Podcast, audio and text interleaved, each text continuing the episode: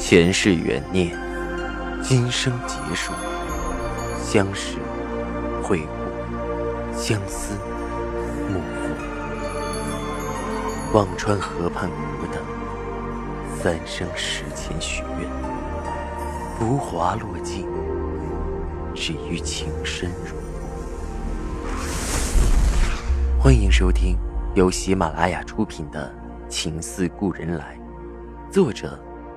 文安初心忆故人，蒋波，魅影，明月照经纶，木千林。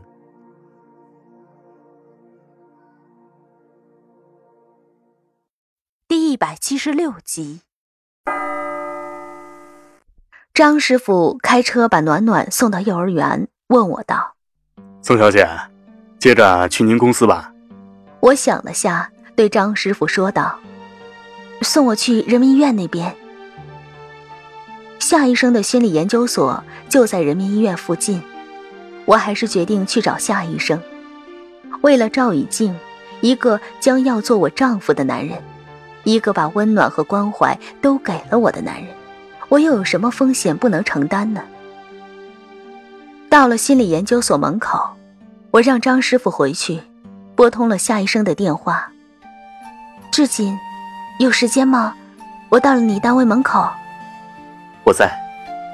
夏医生的声音有一丝惊讶，随即对我说着：“你进来吧，我们这里对外不需要登记。五层五零七。”我挂了电话，走进了那家心理诊所。到了五零七，看着门口的牌子上写着“夏志锦”三个字，心里一刹那有些翻腾。我一个冲动站在这里，就没想好该以如何的方式和他见面。转而又淡淡一笑，我和他从病人和医生的关系又回到了起点。我抬手刚要敲门，门已经开了，夏医生就这样立在我面前，看着我沉沉微笑。估摸着你也该到了，进来。说着，把我让进了屋里。我走了进去，夏医生在南京的办公室，我从未进来过，比北京那边的设施环境看着简陋些。我的心里一阵淡淡的内疚。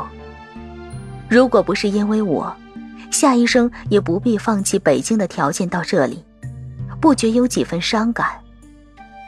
看着夏医生道：“志姐，你还有机会会回北京那边吗？”夏医生给我倒了杯茶，递到手里，深看着我说道：“为什么要回到北京？那边的科研条件、医疗条件都会更好一些吧，更适合你事业发展。”我接过茶杯，再说吧。我觉得南京也不错，虽然我是北方人，但是却觉得南京的气候、生活更适合我。夏医生示意我坐在沙发上，平静地转着话题。别说我了，你好吗，青阳？遇到什么事了？夏医生的声音依旧是那么温暖，让人永远有种如沐春风的感觉。他比以前更消瘦一些，不过看起来也蛮有精神。再见到他，气氛比我想象的要舒适。他不温不火的语调，平和深沉的目光。似乎我和他之间那些情感纠葛过往都不曾发生一样，只是如久别重逢的老朋友一般亲切自然。这样很好，让我没有很多愧对于他的压力。只是我不知道，是他内心释怀了，还是他的职业素养，就如我在他面前永远无法隐私一样。相反的，我却永远看不懂他的心思。我出了好一会儿神，才缓缓回答着他：“我很好，不过最近遇到点小事，我想把记忆里那些模糊的片段变得清晰。具体点呢？”夏医生看着我问道：“我想看清楚当年程月锦的厂标长得什么样子。”我定定回答着：“志姐，帮帮我吧。”任何风险我都可以承担。夏医生的表情突然变得有些不平静，眸子里闪过一丝沉痛，看着我说道：“青阳，难道我和你说的，你都没听进去吗？这个风险是非常大的。”我可以接受。我看着夏医生说道：“我相信，比较起风险，还是成功的概率更大。否则，也不会有那么多的心理医生把催眠用作治疗。”这不是一回事儿。温文的夏医生语气有些难以淡然。你不是治疗，你是深度催眠，会出问题的。青阳，赵已经知道你做催眠吗？需不需要我和他沟通一下？千万别！我差点喊了出来，看着夏医生说道：“别告诉他，这件事很重要，关系到他公司的安危，我必须要试一试。”再说你是专业的啊，怎么会让我危险呢？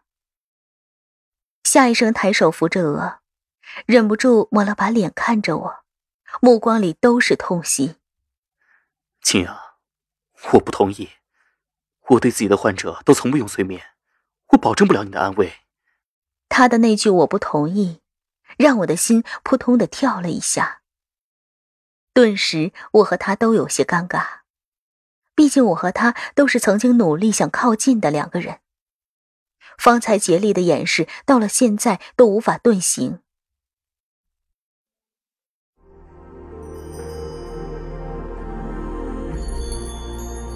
您正在收听的是喜马拉雅出品的长篇穿越小说《情似故人来》。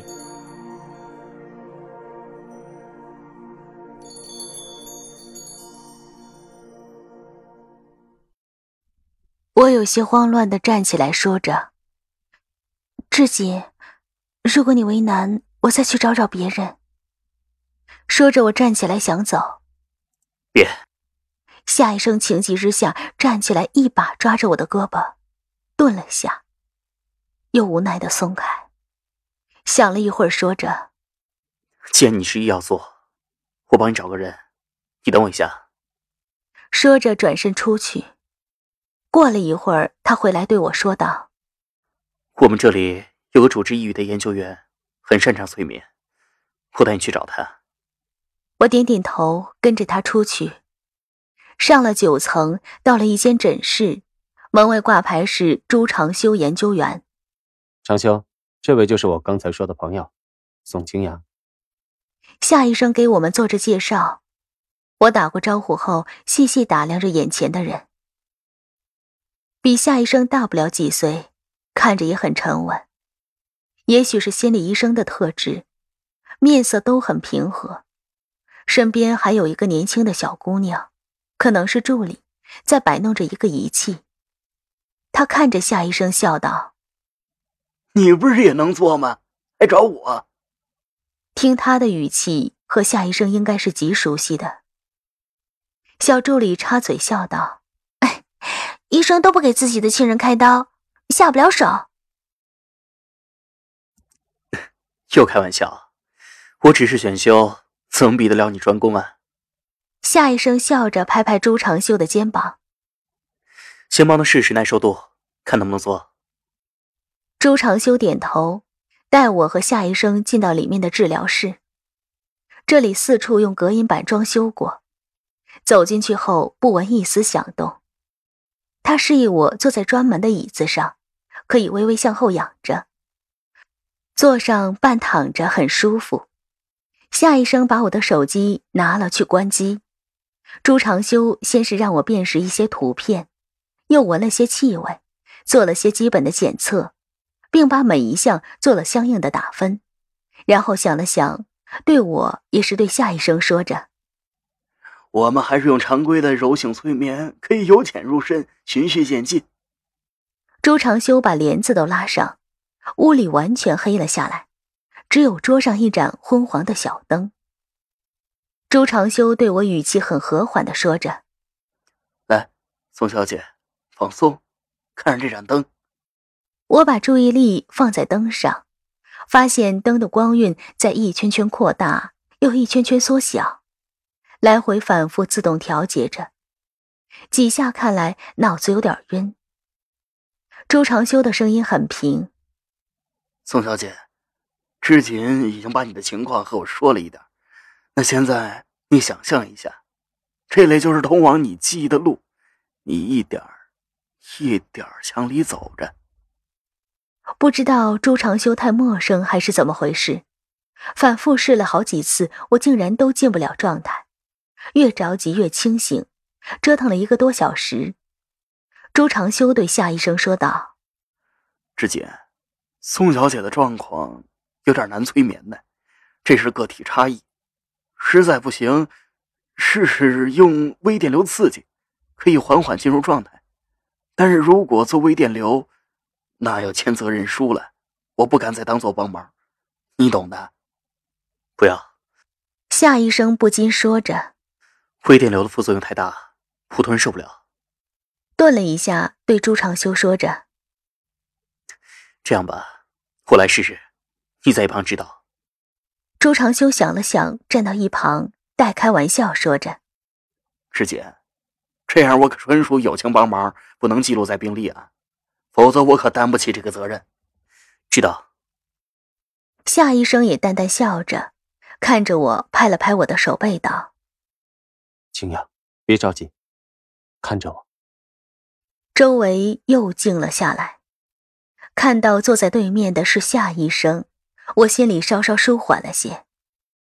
夏医生很平静的说着：“青雅，你的记忆应该在八十年前，那时的北京。”还叫北平吧？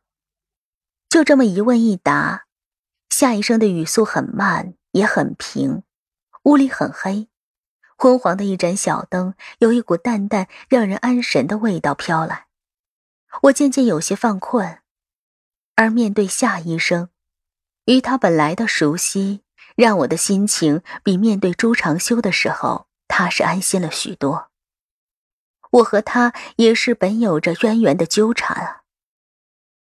看着他，忽然让我的思绪跑到了那个烟火漫天的夜晚，跑回了八十年前，杜衡、赵石南、赵。听众朋友，您刚刚收听到的是喜马拉雅出品的长篇穿越小说《情似故人来》，作者文安初心忆故人，播讲魅影，明月照经纶。莫千林，更多精彩有声书，尽在喜马拉雅。